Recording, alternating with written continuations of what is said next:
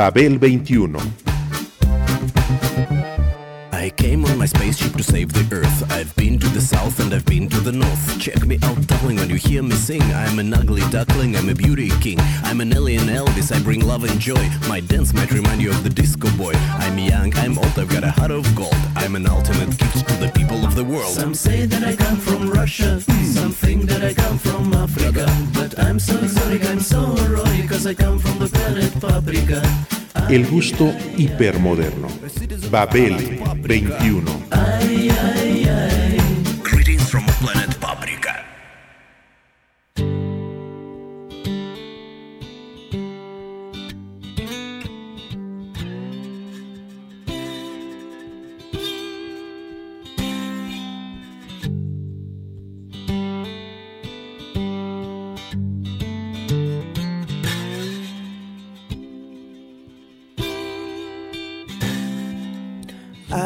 Lost all my faith and love on those stairs that November. I know it meant a lot at the time. Now I can barely remember. Enviar una postal era festejar con cariño el recuerdo de alguien, un acto de melancolía pura, Melancolía pura. un algo poético para ralentizar el tiempo. Tiempo, tiempo, You said I've been alone so long that I got big theories of lonely. You told me I drag them all over town just to look occupied. But I'm learning something.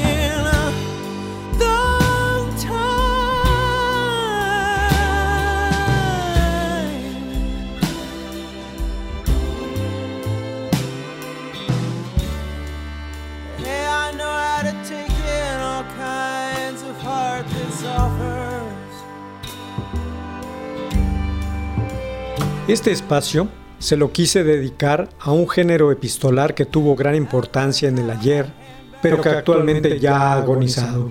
La tarjeta postal. Tarjeta postal. de la cual se podría decir que la matamos entre todos y ella sola se murió, lamentablemente, porque significa la extinción de parte de la memoria colectiva y emocional de todo un siglo. Una memoria que con muy pocas líneas habló de vida, alegría, viajes, sorpresas, evocaciones o plenitud, y lo hizo con cariño, con amistad, con amor y con una inigualable extensión de la personalidad. La letra manuscrita. show you all the apartments where I got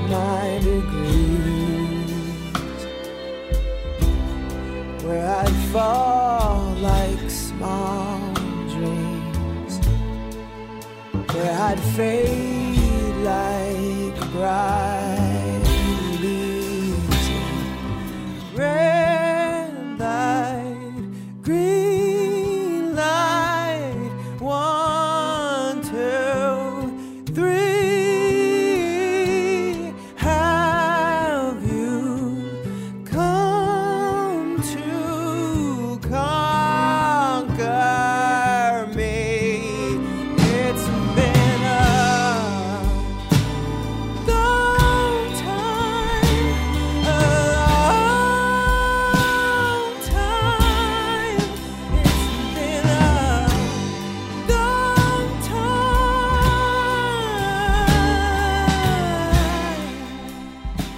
es difícil describir la personalidad de alguien solo guiados por sus mensajes de email, Twitter o a través de WhatsApp. La tipografía es homogénea, contenida, fría como el medio, sin características individuales. Con un manuscrito la cosa cambia. Podemos saber qué color de tinta prefiere para escribir, el tipo de pluma que utiliza, si lo hace uniformemente o no, si su escritura es rápida o cuidada, si sus trazos son rectos o inclinados, delgados o gruesos, su puntuación, su ortografía. Con los nuevos artilugios de corrección eso no es posible. En fin, es un medio cálido que permite notar la personalidad de quien escribe y sus particularidades, y raramente se olvidará uno de dicho texto y de su imagen, y si es de alguien cercano, menos aún.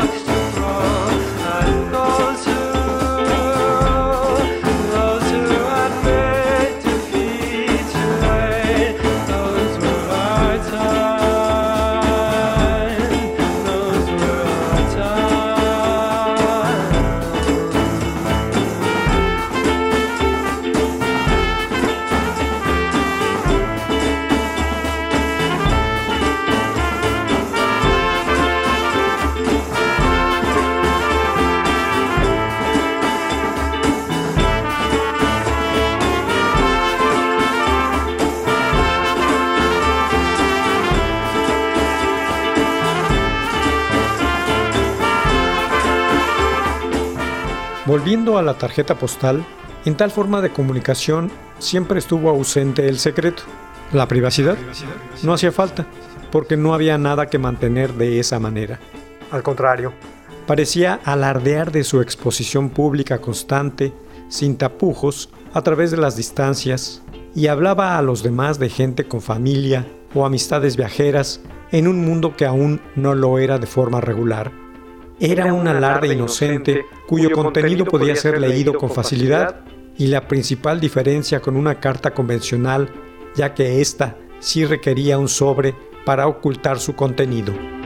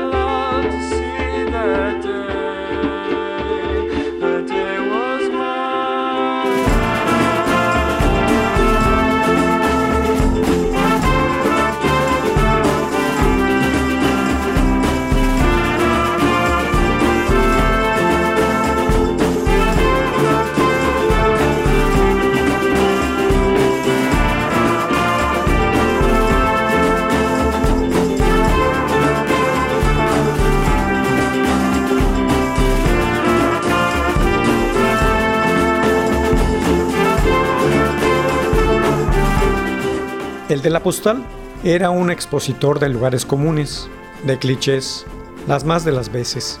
No había pretensión ni ejercicios de estilo. Era un monumento al tópico.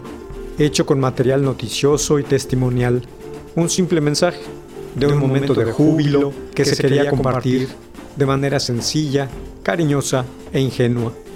La tarjeta postal fue además y en general un objeto bello, de paisajes naturales, urbanos o costumbristas, con una realidad aumentada en Technicolor, que en su esencia logró la conjunción de la letra con la imagen, espalda con espalda, por primera vez, un binomio que se volvió inseparable y al que únicamente le hizo falta un sencillo soporte de cartón. It was just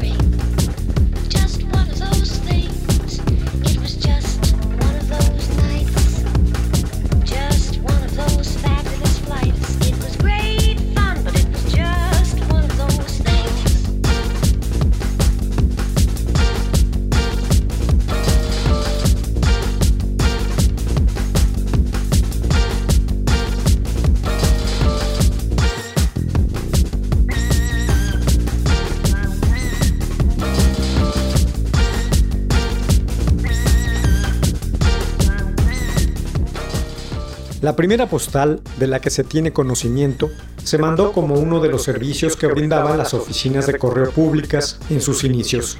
De esta manera, Theodore Hook, un escritor y compositor británico muy conocido en su época, se envió a sí mismo, como una broma, aquella misiva en Londres en el año 1840.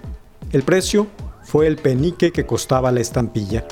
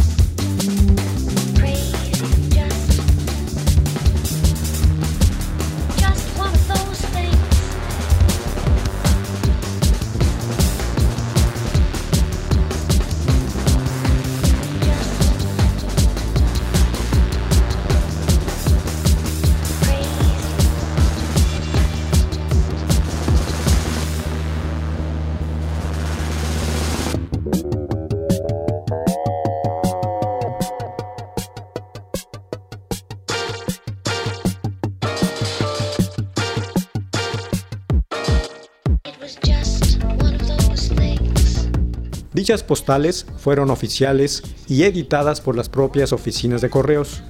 Por una cara tenían impreso el franqueo, con su logotipo y espacio para la estampilla y los sellos, mientras que la otra estaba completamente en blanco para que las personas pudieran escribir su mensaje.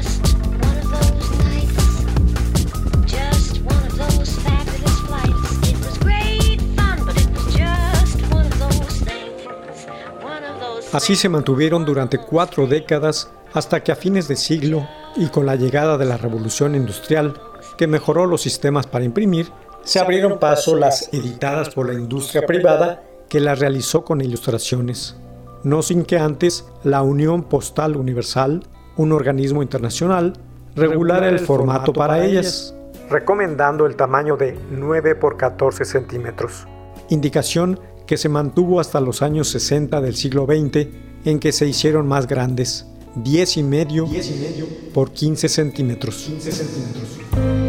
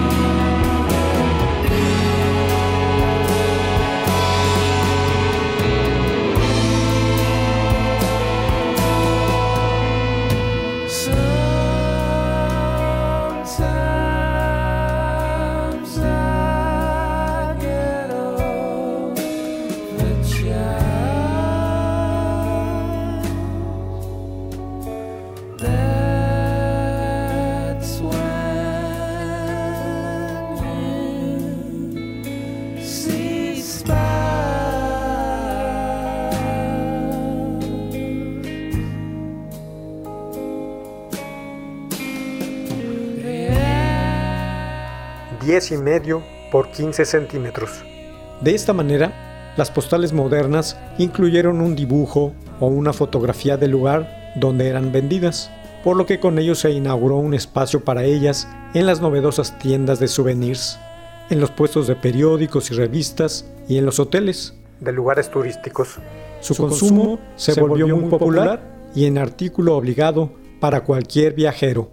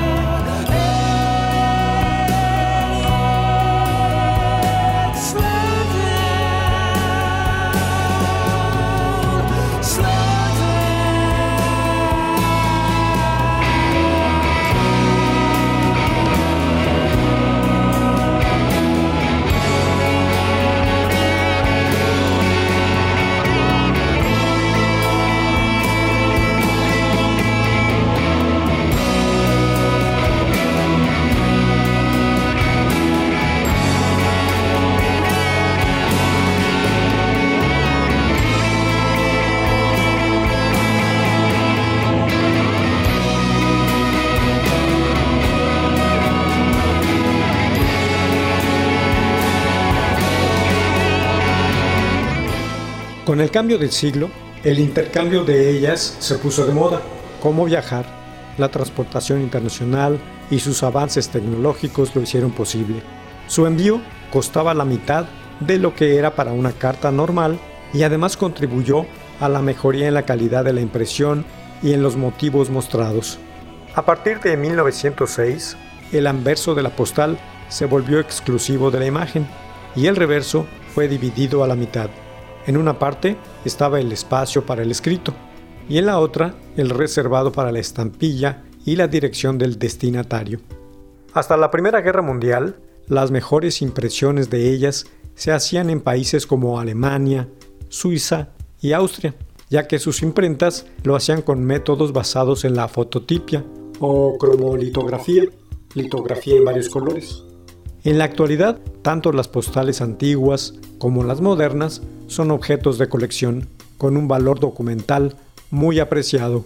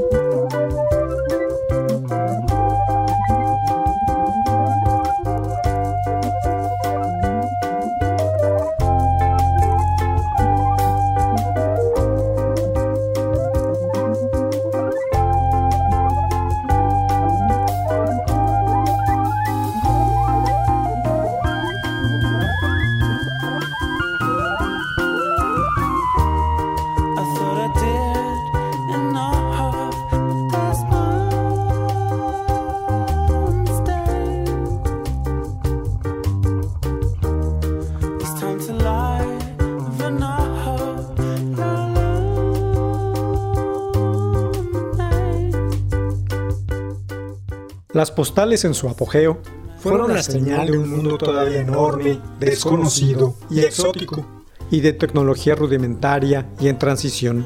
Era un alarde, como dije anteriormente, tanto para el que la enviaba, señal inequívoca de encontrarse de viaje, en la excepcionalidad del turismo aún restringido, como para quien la recibía, señal inequívoca de tener tales contactos. Actualmente, sus fotografías estáticas y mensajes plagados de lugares comunes han fenecido, y vuelto tan solo objetos de coleccionismo. En las tiendas habitan por cientos su tristeza y su venta es nula. ¿Cuál sería su oferta ahora frente al teléfono móvil, sus artilugios y su instantaneidad, que han borrado los anversos y reversos de su formato con mil y una posibilidades en el manejo de la imagen y son susceptibles de multiplicarlas con diversos apps de forma gráfica y textual hasta donde alcance la generación a que pertenezca el aparato del emisor.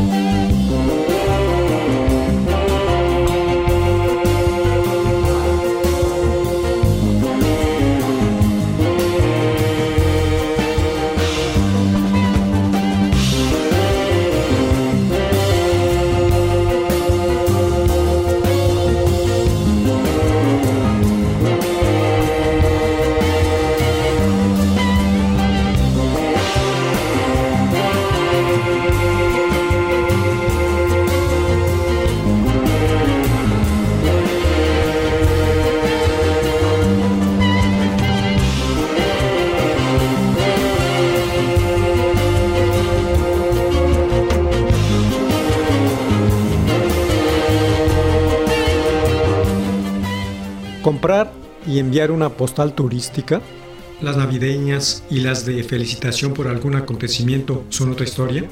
Para festejar cariñosamente el recuerdo del otro u otra, es un acto de melancolía puro y llano, un sinsentido poético para ralentizar el tiempo, la nota de un destino, de un traslado o el prestigio perdido de un lugar antes remoto. Quizá un último guiño de reconocimiento ante la desaparición de una especie que alguna vez dio noticia de lo lejano y exterior.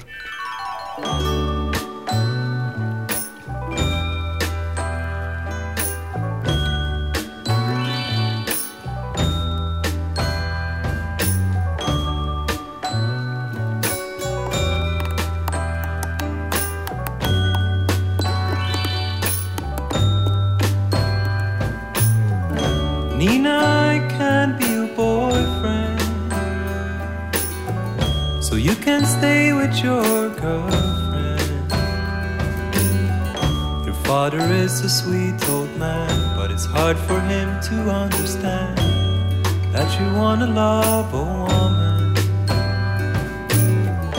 Nina, can be your boyfriend if it puts an end to all this nonsense. First time I see you in Berlin, you don't tell me anything until outside your dad's apartment.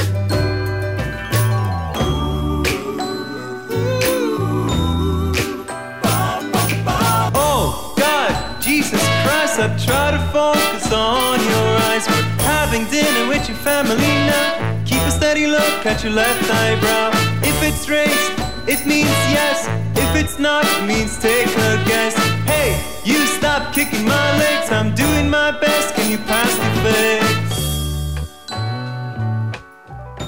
Quizá un último guiño de reconocimiento ante la desaparición de una especie que alguna vez dio noticia de lo lejano y exterior, una memoria, que se ponía debajo del grueso vidrio de las pesadas mesas del comedor como adorno kitsch y provinciano, o igualmente se les guardaba en una caja especial dentro de la casa junto a sus semejantes, fotografías en blanco y negro o papeles importantes. Quizá el postrer vestigio para evitarle la nada a gente desaparecida, lejana o cercana con la que convivimos antaño y que envió una frase ocurrente o un saludo rápido, esperando que al llegar a su destino se transformara en flor de no me olvides, no me olvides. Oh, oh, God, what have I done? I came to Berlin to have some fun, and the clock on the wall strikes four, five, six. My eyes caught by a big crucifix. Guess that's why he won't let you go. His Catholic heart is big and slow. You know I'll do anything for love, but Nina, what were you thinking of?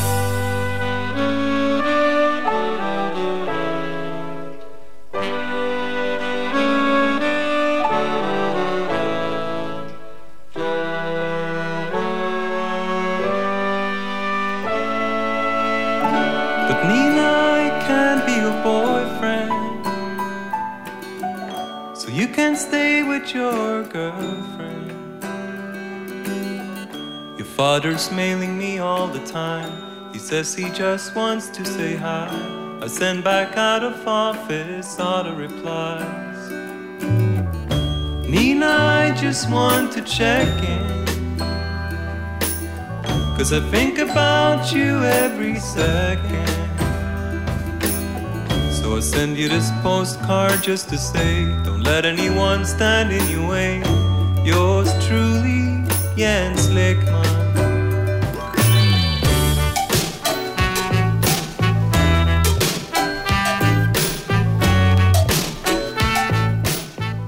Babel 21, un programa de Sergio Monsalvo. Producción a cargo de Pita Cortés, Roberto Hernández y Hugo Enrique Sánchez.